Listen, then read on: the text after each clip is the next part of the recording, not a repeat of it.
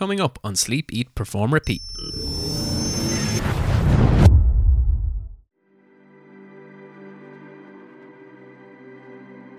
I then get offered this role at Richmond as a 24 year old. And Richmond were on the bottom of the ladder and they were financially in a lot of trouble. And it was only about 10 years after they'd had a, like their, their greatest ever generation. They'd, uh, the mighty had fallen, really. And I remember ringing my dad up and I said to him, Look, I don't think it's a very good job. And he said, If it was a very good job, they wouldn't be asking you. And he was, he was so right. It wasn't like a lack of belief in me, but it was basically saying that if it was a first choice job, there would have been plenty of other people before they take the 24 year old. Hello, my name's Cameron Schwab. I'm from Australia. I spent a lifetime in the great game of Australian football. This is my episode on sleep, eat, perform, repeat and gone pretty deep in this episode, so I hope you enjoy it. Welcome to Sleep, Eat, Perform, Repeat with your hosts, David Clancy and Kieran Dunn. This is a podcast about high performance. What we are striving to achieve is to figure out what makes high performing individuals tick, why they do what they do, and why they are successful. Enjoy a journey of stories, lessons, and learnings.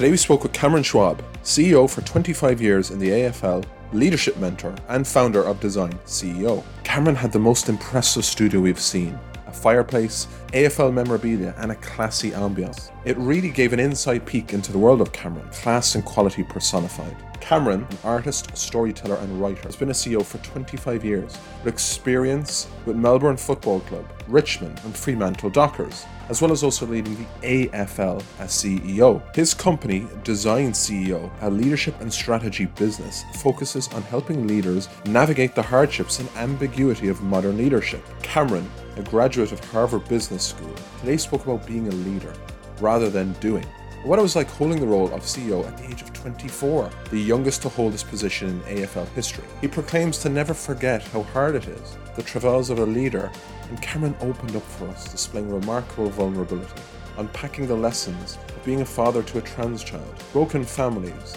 and having had mental health challenges himself. He spoke about how hard some things are and how the hard moments define us, his leadership equation, what he looks for in people, aptitude, and why being in your element is massively important.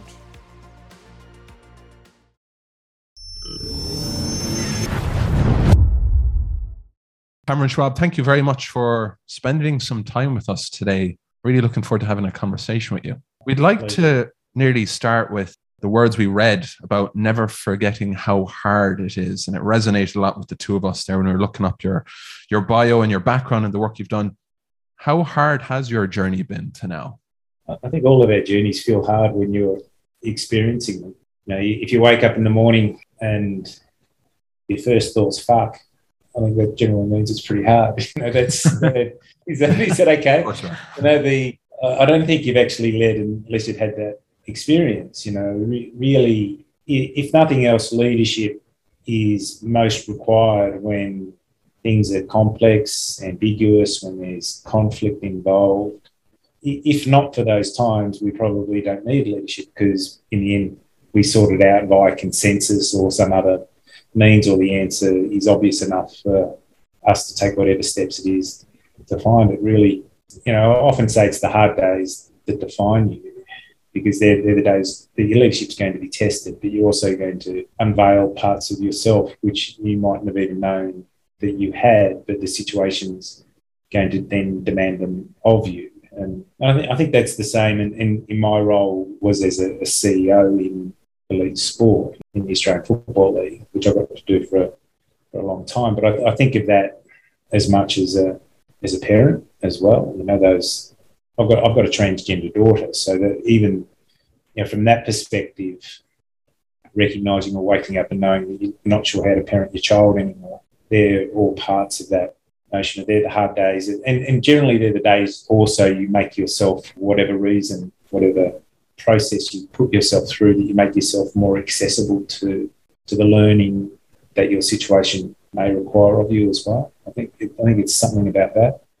You, you find out more about you. You find out more about those around you. You find out who's with you, who's against you. All of those, all those sorts of things uh, are the are the hard days. And yeah, and I got sacked a couple of times for my roles. And I think you know, as, as much as I like to think about the positive parts of my career, then no doubt they were the days where I probably wasn't the person I thought I was. And you know, I, I defined myself by what I did rather than who I was in, in many ways. So I had to find out a little bit more about myself in that sense. We really enjoyed, and we'd love you to share, if possible, the metaphor you use for leadership about a swan, and also yeah. Where did that come from? Where did where did that the origins of that?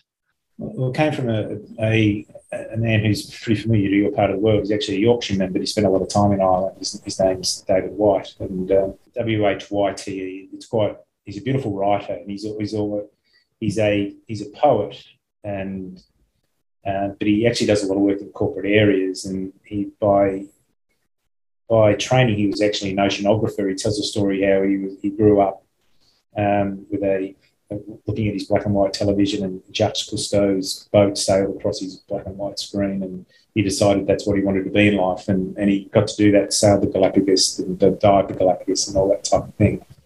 And I, I, related to that because I remember seeing you know, a black and white image of, of Australian football on our little little television at home with the rabbit ears and you know you had to try and tune it in to whatever station you could actually get just to watch the game.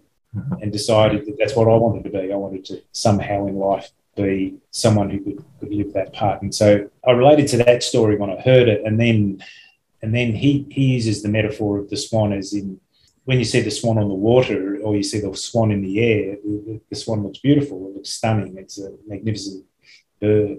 But that, that's when it's in its element. And, but when it's on land and when it's, you know, it's, it looks awkward, it looks angry, it looks aggressive, and it's almost like it's got its legs tied together. Well, that's where it spends most of its life. It, it, it's spending most of its life in a place where it looks like it's in, in struggle, if you like. But when we get to, we, we see the glory of it when it's on the air and in the water, and that's when it's in its element. And, and from time to time, we're going to all find our, our element, whatever that might be. But we're going to spend a lot of time not in our element. And, and it's really the struggle, if you like, where the learning happens, which then gives you the beauty and the experience of those often very fleeting moments where, and, and often they're only moments known to you, you know, and, and I can remember almost an observer in, in my own world where you'd be, something would be happening in the club or something would be happening around you where you go, I, I know that I played a very big role in this, but only you know the role that you actually played in it. And to actually to to beat your chest or to to to say, hang on a second, this is all because of me is clearly not what that situation requires of you. And and and it can be you're almost driving home knowing that you're the person, but no one knows you're the person. You know, that, that's often what it what it felt like. But they were the they were the days when you're in your element and they felt wonderful. Building on to a quote that we've taken from your book of David Whyte when your eyes are tired, the world looks tired also. And you've touched on you're in your element, you know, why you're doing what you do. You were a chief exec at the age of 24 years of age. Okay. So pretty young, pretty young, right? Not many have that role at that age.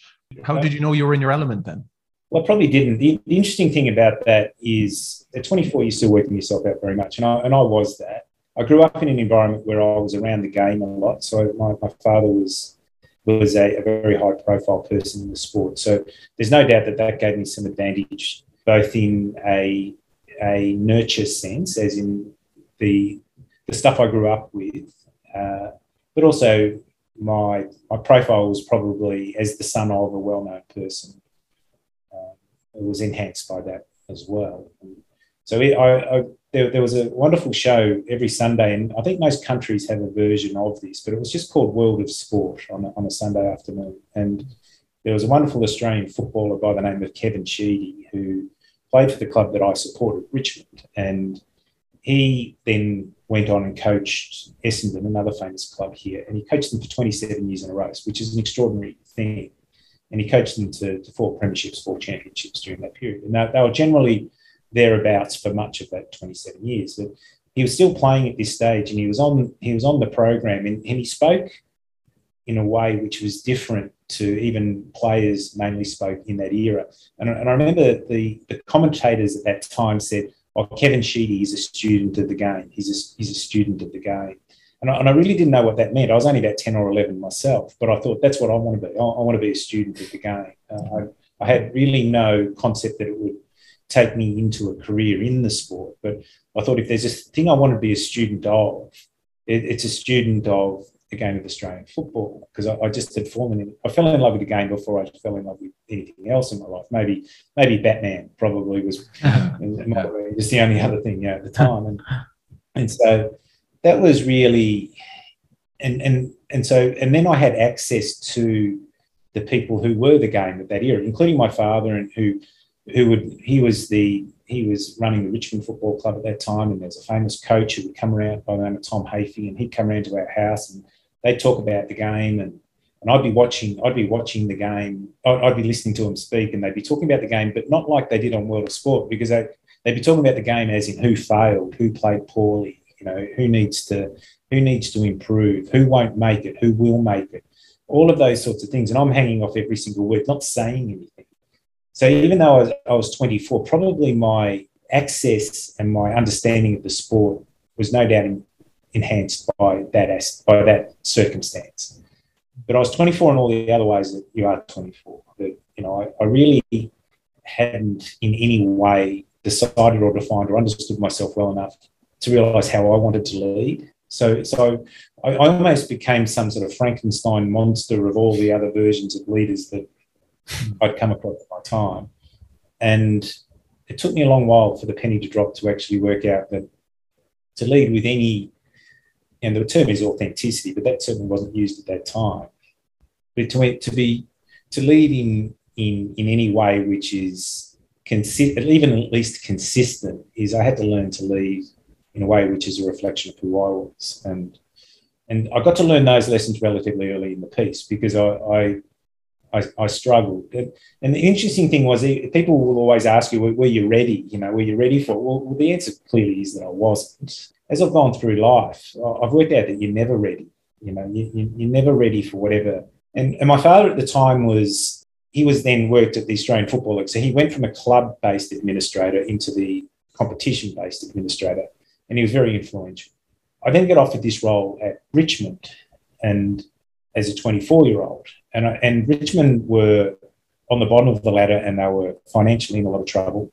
And and it was only about 10 years after that had a like their, their greatest ever generation. They'd uh, the mighty had fallen really. And i remember ringing my dad up and i said to him look i don't think it's a very good job. And he said if it was a very good job they wouldn't be asking you. He said that was that was his response you know? And, and he was he was so right. It wasn't like a lack of belief in me but it was basically saying that if it was a first choice job there would have been plenty of other people before they take the 24 year old guy but that's often where the opportunity then sits. Like, most coaching jobs, for instance, they're, they're not very good jobs. They've, they've become available because something's happened, someone's failed, the, the system's failed, the person's failed. And, and one, one of the important reflections coming into those sorts of roles where there has been failure is to try and establish why it's actually failed. You know, was it a was the person who'd been before you were they so poor that they'd lost their job? Or was it something else going on in that organization? Because you are going to walk into that same thing in most cases. And I, I and I was probably so naive to all of that at the time that it didn't really worry me. But gee I found out quickly you know I worked it out quickly. And and even though I knew that I was underdone and there were certainly days where uh, I wasn't prepared for what was coming my way because I had no reason to be prepared because I was young. I, I, never doubted that I wasn't the right person for the role. And, and I, I, hope that doesn't sound arrogant, but I just always felt that I was still the best person for the job. And and I managed to do it for six or seven years. And um, and we, we turned it around. We didn't win a premiership, but we were able to at least be competitive. And the business model changed. And it was an unbelievable lesson in life. Know, so I, I, basically had my life job because I grew up as a Richmond supporter. I was then the CEO of that club at 24, and then by the time I'm 30, I'm you know I'm looking for whatever's next. So I had my life job really early in the piece. I'm just thinking too, we're kind of looking back in hindsight at, at the role for six years, and sometimes things can become a little bit blurred. When we're looking into the day to day, them them hard moments where you wake up and you say, "Fuck, I don't know what I'm doing here. This is this is difficult." If it's a case of I'm I'm struggling with that in my mind, a younger Cameron, what was your approach to finding the courage on them days to go into the club and show leadership or to take on the hard tasks that you maybe might be doubting yourself on a on a smaller basis in the in the micro? Yeah, so I think you're in doubt most of the time. That would be so, so leadership in many ways. It's not what's happening inside you. It's not what's happening around you. It's how you show up. So, so you better become very good at what's happening inside you. You better be very good at dealing with what's happening around you because people expect you to show up, you know, and, and not show up as probably my inclination was to get on my metaphoric white horse and come in as the person with all the answers. But clearly, as a young CEO, you don't have the answers. And and even as so, my, my first response was that, and I think it was out of fear a little bit. I, I, I had this embedded fear that people wouldn't see me as being tough enough because I, I, was young and I looked young as well. I, I was a, actually a late developer in life. I was, you know, I look at the photos of me as the CEO and I look like I'm in a boy band. You know, I've been like in a, a new romantics boy band or something like that at the time. I, didn't puberty till I was about 16 or 17. I was a late developer. And, and so I'm, I'm a gawky Poindexter kid, really, in lots of. Um, and but I, I, I, sort of, and I didn't really feel that, but I look at it now. So part of me was actually saying, well, I have to be seen as having the answers, but clearly I didn't have the answers. My role as a leader is to actually, you know, to develop or create an environment. And, and there's generally, in my experience, sort of three scenarios that we have to to deal with. The, the first one is: Are we just, if, if we, as I say, are you just passing over information? Are you just explaining something. And a fair bit of it is that this is what explaining what we're doing because you're not expecting anyone to, you're not wanting or expecting any feedback on those sorts of issues. Then you've got the second dimension, which is the more creative, you know, innovative. What's the strategy going to look like? What's the plan going to look like? What's the way forward here? How do we build the team? That's a much more, you know, we, we, that's a different environment that you're seeking to create in those moments but the, and, and I, I found one and two to be relatively okay because I, I was naturally okay at the some of the communication side of it. I, I found that relatively easy. The third one was the hard one. Is that's when you're dealing with tough decisions and conflict, and people are turning on each other and they're turning on you. And as the CEO, you're often the last to know in those situations, you know, because no one tells their CEO their baby's ugly. You know, it's just one of those getting honesty is really hard. And I look at those moments and think they're the ones where it's where where I let my ego kick in. Um, I got angry. I'm, I'm, i probably was hyper competitive because I thought that's how you had to be. Um, I, I, wasn't as brave as I should have been.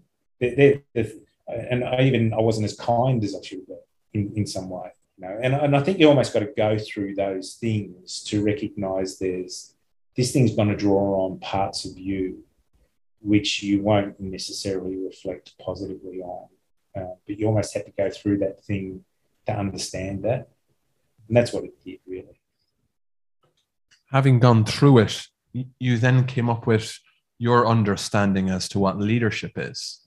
And you kind of even had a formula for it in and around bringing in some of those words you're touching on, like emotional intelligence, would you nearly unpack? We we obviously understand what it is, but maybe for the people that don't are listening, how you came to shaping that formula and kind of why you felt those ingredients in it are so important for you.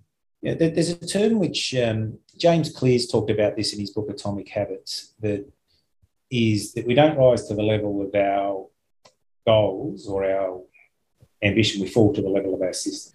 I, I look at most environments, but particularly sport, as being a mix of mechanics and dynamics. You know, what, what are the mechanics that we need to get right, the systems that we need to get right here? And then the dynamics is then the interrelationships and how people work well together. And, and, and even when it comes to conflict, can, you know, and my experience also is that even the strongest cultures, there's a lot of conflict embedded in. In fact, they become very good at conflict. That's actually part of it. And one of the reasons they do that is that they they keep conf- they make it task conflict, not relationship conflict. We don't allow task conflict to, to play into relationship conflict. So even that process of being quite systematic started to play out for me. So, so even regularly, and, and if I was to coach one thing as a leader, it would be as simple as all of this. And very few people do it. So this is almost like the secret sauce of this is this is the, the thing that took me 30 years to work out. And, I now teach it. So I teach the system that I wished I'd had when I was going through it, but I had to go through that system to have it. So it always builds off questions and questions regularly asking yourself. And the questions you ask yourself is basically to establish a, a practice of reflection for yourself. And it, it can be simple. I've got, I've got three questions I think you should ask all the time. The first one is, what does this role expect of me? As it, as it sits now. So even as you guys sit there, what does this role expect of you? You know, even when it comes to your preparation, you know, when it when it comes to who does what at this time, okay, how do you how do you present with humility? How do you present with decency? How do you actually be responsible? What, whatever the thing will actually ask of you at those times. And so I would, I'd say, I'd set myself three hours every three months to answer that question. Because it changed every three months or so seems to be a period enough for it to change because the role is different in three months' time because we, we, the, the future's unknowable. We've, one, one thing we've learned through COVID is just how unknowable our future actually is. So, what does this role expect of me? And then the second question is, what do I expect of the role? And I, I wasn't very good at that. And so, the question you asked before about my capacity to respond to situations, it was normally just try harder, work harder, do more. Well, the one thing I worked out is it, it, do more is just a really that's a, that's that, that is just a, a uh, recipe for disaster. But you can do different. So it's not about doing more; it's about doing different. Whereas my response wasn't to do different, it was to do more. And, and that came at a, at a, at a personal cost, you know, as in I was probably, uh, when I was fatiguing myself and coming back to the David Whyte idea of if your eyes, I didn't to answer that, if your eyes are tired, well, that's what you're doing. You're just fatiguing yourself out. And that's not, that's just not bad for you. That's bad for everyone else. That's bad for everyone else. So what does, what do I expect of the role? And, and, and, and I wasn't demanding enough of the organization as it related to me because it needs to work both ways. And so, if if the role is costing you your mental health, well, the the that's up to you to work that through. And hopefully, you're in an organisation which is is uh, responsive and empathetic to that. But I've got to say that wasn't happening much in the 1990s and 2000s. There wasn't a lot of empathy for those things. Because the third question you ask yourself is, what do I expect of myself? well, you expected yourself to actually survive this thing in, in a positive way. And, and I say that in all bluntness because I, I got diagnosed with clinical depression when I was in my 30s. And it's probably hardly surprising given what it actually I put myself through at that time. But I kept it as my secret for the next 20 years. I didn't tell anyone. The only person who knew was my wife. And and I was in like a process of therapy and all that for the best part of it. No one talked about depression in those days. And so if I answer those questions, if I was good at answering those three questions, I would have probably done some things differently to not allow to myself to get into those into those spaces. So the three questions are simply: What do I expect of the role? What does the role expect of me? What do I expect of the role? What do I expect of myself? And that's just so that's a systematic process. But what it's actually doing, it's embedding a practice of reflection in your life. And then when it came into even the more, say, I was in a situation of conflict, or I was dealing with a difficult issue I would then actually take the time. I'd just say, I'd write down, and people didn't know what you're writing down. They thought you just notes in a meeting. I go, what does this, what does this situation expect of me? And then I'd write down four words calm, brave, humble, kind. Calm, brave, humble, kind. So, what would a humble leader do now? What would a kind leader do?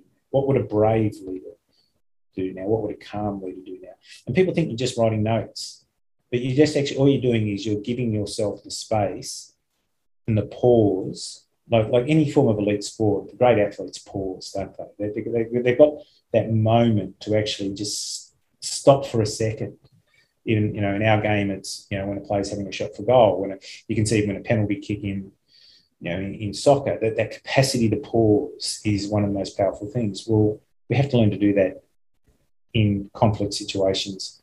Even when you're having an argument with your partner or something like that, you just sometimes you just go, oh yeah, you need for this is crazy shit, you know.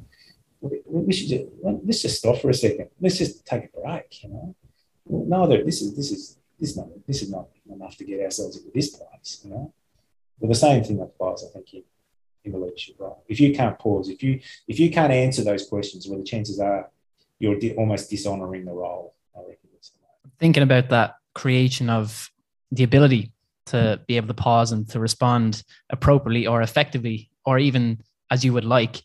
You mentioned before, I think that journaling became a tool that you could use better understand yourself and maybe to better respond with them with them moments of adversity or difficult um, challenges you face. What's your process for journaling? Why has it been so important to you? I think, one, I think the main thing is it's a it's a it, it is a structured practice of reflection, and you can make it as structured as you like. You know, for some people, it's just stream of conscious writing. This is what for some people it's idea development. Uh, for some people, it's answering questions. Some people, it's gratitude. You know, some people, it's empathy. I think I think there's different. I've tried all different versions. I've actually got one at the moment I'm using, which is for the, the stoic. Yeah. yeah, Ryan. Yeah. So I'm, I'm, working, I'm working my way there, and I, I, can't say I've done everyone, but I've probably done two out of three, and they are interesting questions. Um, and so it becomes for me a it, one. It's it, I do have a practice of meditation as well. One of the most important things that leaders have to do, but I think anyone has to do in many ways is we have to be good at making sense of things. How, how do you become a great sense maker? You know, particularly when there's confusion around you and, and you're confused yourself. And and by writing, I find it's a capacity to often connect disparate pieces of thinking that are sort of running around in, in your head somewhere. The minute you go to write, write it, you go, often I say, no, I've been here before. It, it, it, it feels like a different situation, but it's not as different as what I'm making it out. You know, it, it's it's you know I have been in a situation where I've had to deal with an angry or, a highly political situation. I found them the most difficult circumstances where where it wasn't it wasn't merit based anymore. If, does that make sense? It was more about people's people wanting to hold power over you. Hmm rather than do things which we agree are in the best interest of the organisation. One of the most challenging issues that I found over time was when you realise the enemy is wearing the same colours as you are, and you know, where it's someone inside your own organisation. That's not unusual, by the way, because not necessarily because people are bad people, they just don't agree with how you're going about it. And they know the only way of getting their way is to undermine your way. And there's a lot of selfishness in that, but that's just human nature coming into play. And so the journaling for me would be building clarity around thinking. So even in even in if I've got an important meeting, if I just turn up to that meeting thinking I can wing it, where I haven't actually almost no different to a, a player turning up at a game and they haven't visualized, if you like, so I'm basically visualizing the meeting. I, I, I would, as even in that situation, as journaling, I'd say, well, the seat I'm going, I try and picture the seat I'm going to be sitting in, the, the room. Most of the time, you've been in the room before. The room I'm going to be in, the personalities of the people in the room, how they're likely to respond, and almost inevitably out of the journaling process, I'd make up my mind to almost say nothing for for, for long periods of time. Because I'd made up my mind already what I think the critical issues we need to sort out are. Whereas if I go into the room underprepared for that, I'm I'm talking the whole time because I'm trying to work stuff out, and that's that's rarely going to create the scenario. So journaling has a practical application there. I found it very important from my dealing with the, the depression. That was a critical part because I'd often write down, I'm thinking this way, but I know this is my depression talking. It's not me talking and that almost created a second personality for it almost ex- externalized the the mood I, I, I always have music playing. I always have like headphones music. I've got a mood, I've got a, a, playlist called mood changes when I'm feeling fucked. And and so it's just music which I know makes me feel better. So it's all those things to get in just to put yourself into a good healthy place. And and it just seems to me that if you spend 10 15 20 30 minutes I try to do at least 30 it, it's no doubt it's no different going for a I'm, I'm a cyclist going for a ride in the morning, doing some journey. You, have sort of half won the day already in, some ways. You know, you, you have got you know using a, I'm um, a cricket from a cricket person. You've, you've got runs on the board already. You know that's the the journaling. I think can be whatever you need it to be. So I, I practice a little. I do like a, a to ask myself questions and answer questions, and they've got to be what questions or how questions. You know, like what is this situation? How will we know? How do I make it happen? Yeah, love that. Very helpful. Thanks. Just like to dig into the recruitment piece for a minute, Cameron. And you had mentioned how aptitude for you is really, really important. Yeah. What are you teaching yourself now? What's the big thing that's sparking your curiosity or you're digging into? It's a funny thing that, um, this was only a recent revelation for me, is that most people in life have some sort of to-do list. Do you guys have like a to-do list of the yeah you have started with some sort of to-do? How, how often have you done something which isn't on your to-do list, then put it on your to-do list and tick it off? Mm, rarely.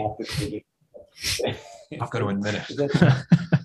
no, I think it why because a sense of progress is important. So most people have some form of to-do list, if you like.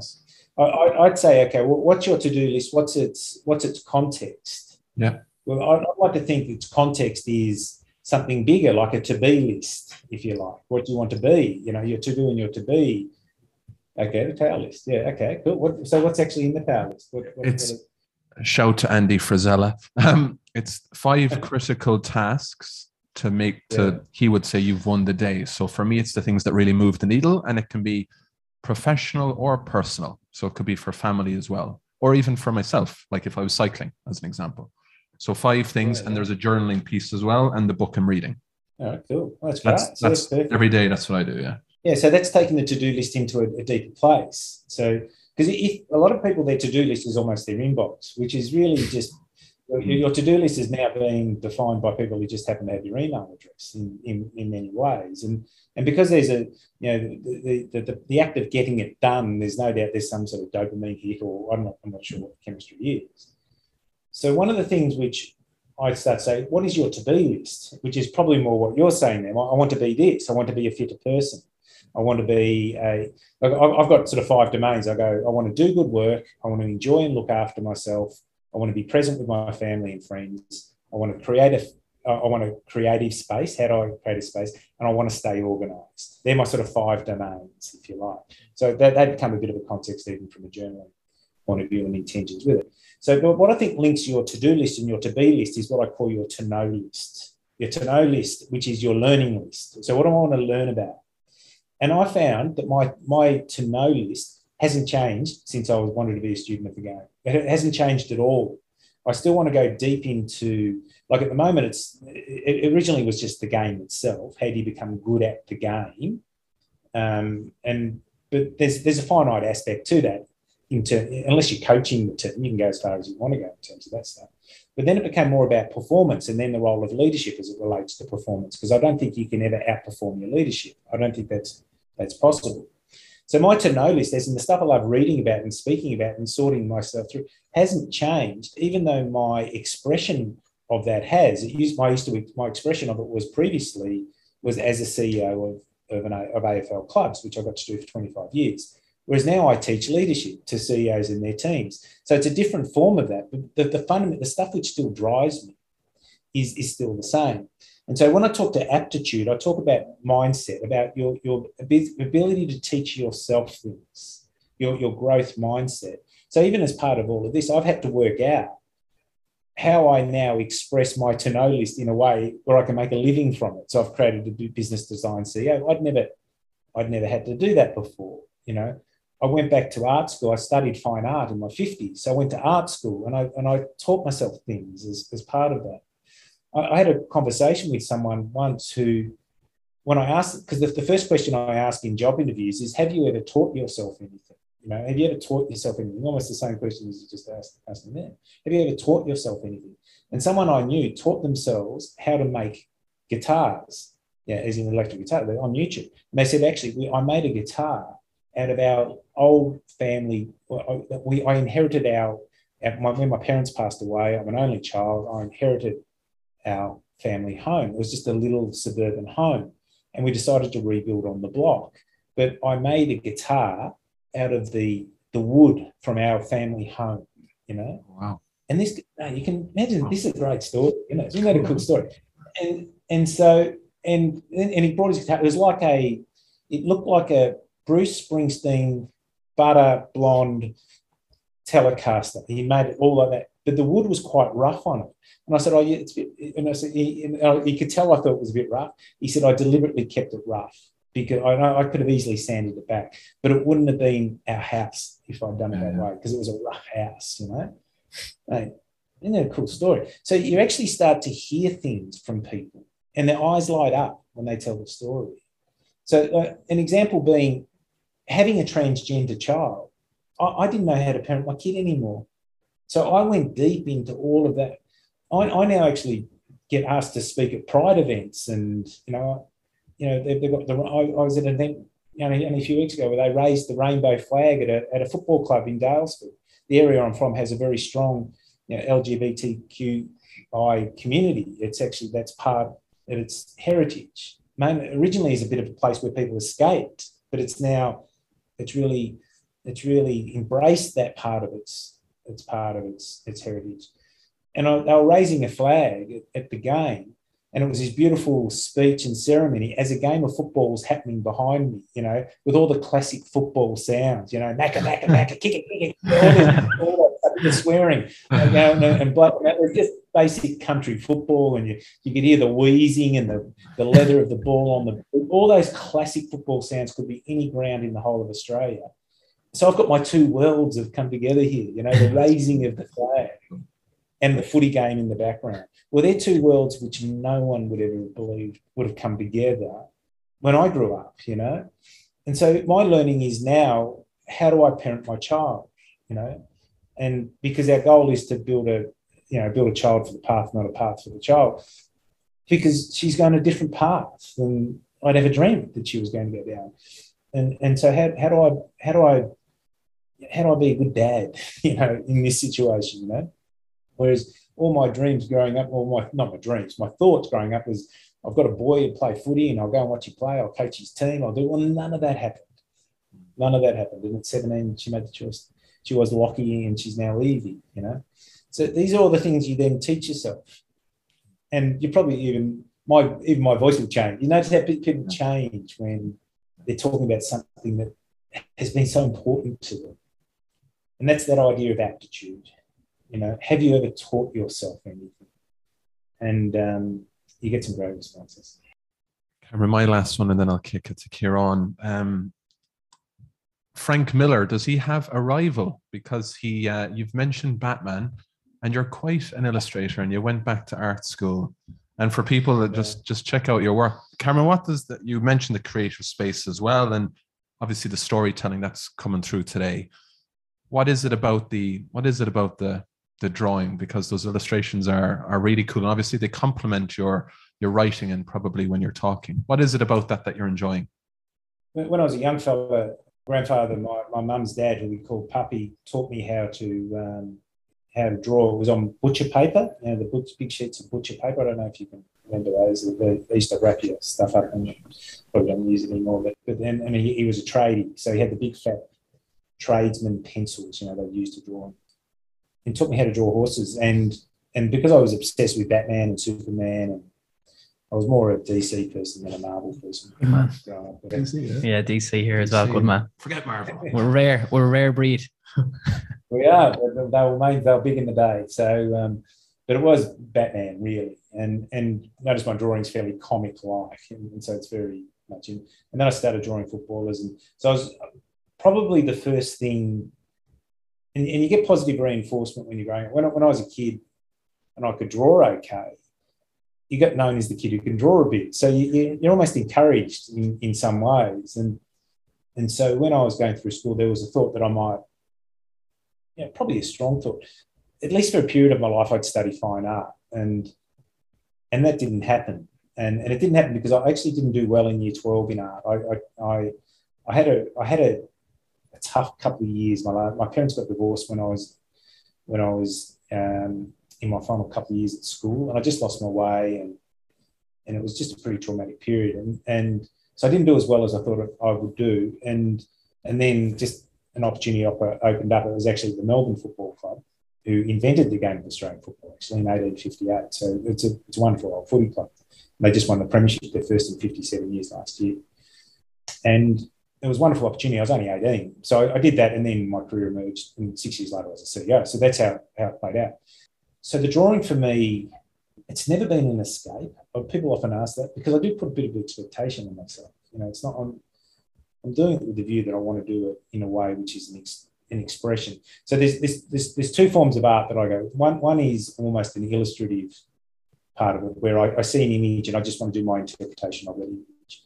And then there's other drawings which there's there's there's a story in it in some shape or form, but the story is not my story. The story is for whoever is looking at the artwork to create their own story from, you know. And and, and studying fine art was interesting because I, I had a lecturer who came to me at one stage because I, I was like a I'm studying first year uni and I'm 50.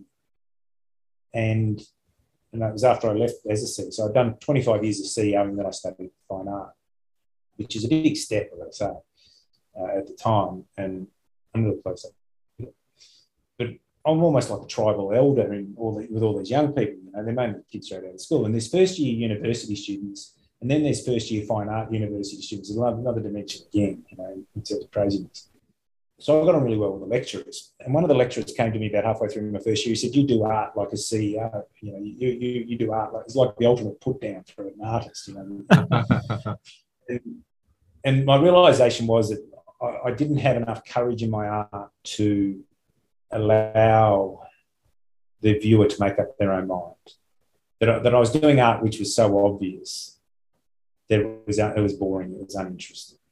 And so I, I have to be in a different space to create that form of art, if you like, because there's, there's normally something deeply embedded coming out from me. And it might be, you know, it might be my, um, the very thing I just spoke about that, you know, at 16 or 17, seeing your parents who you just assumed would love each other all their life actually hate each other. Yeah, that's actually not an easy thing, you know, a, a pubescent child to go through in, in, its own way. And my father was my hero, as you can probably sense, in it, but also really close to my mum. So two people who loved us dearly but actually stopped loving each other is is one of those those challenges.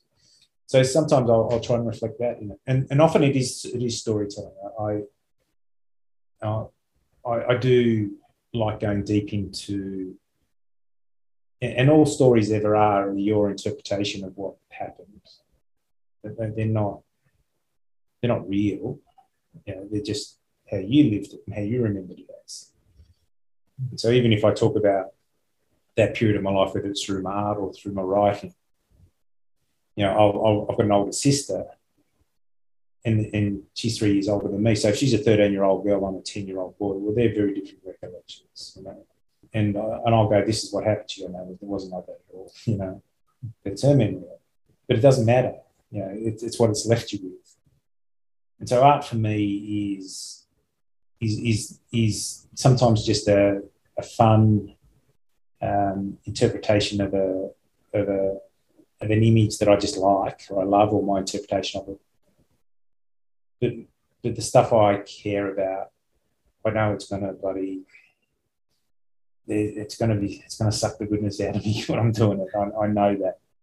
And the same with some of the deeper writing. I, I can be writing and crying at the same time. And as I feel spaces.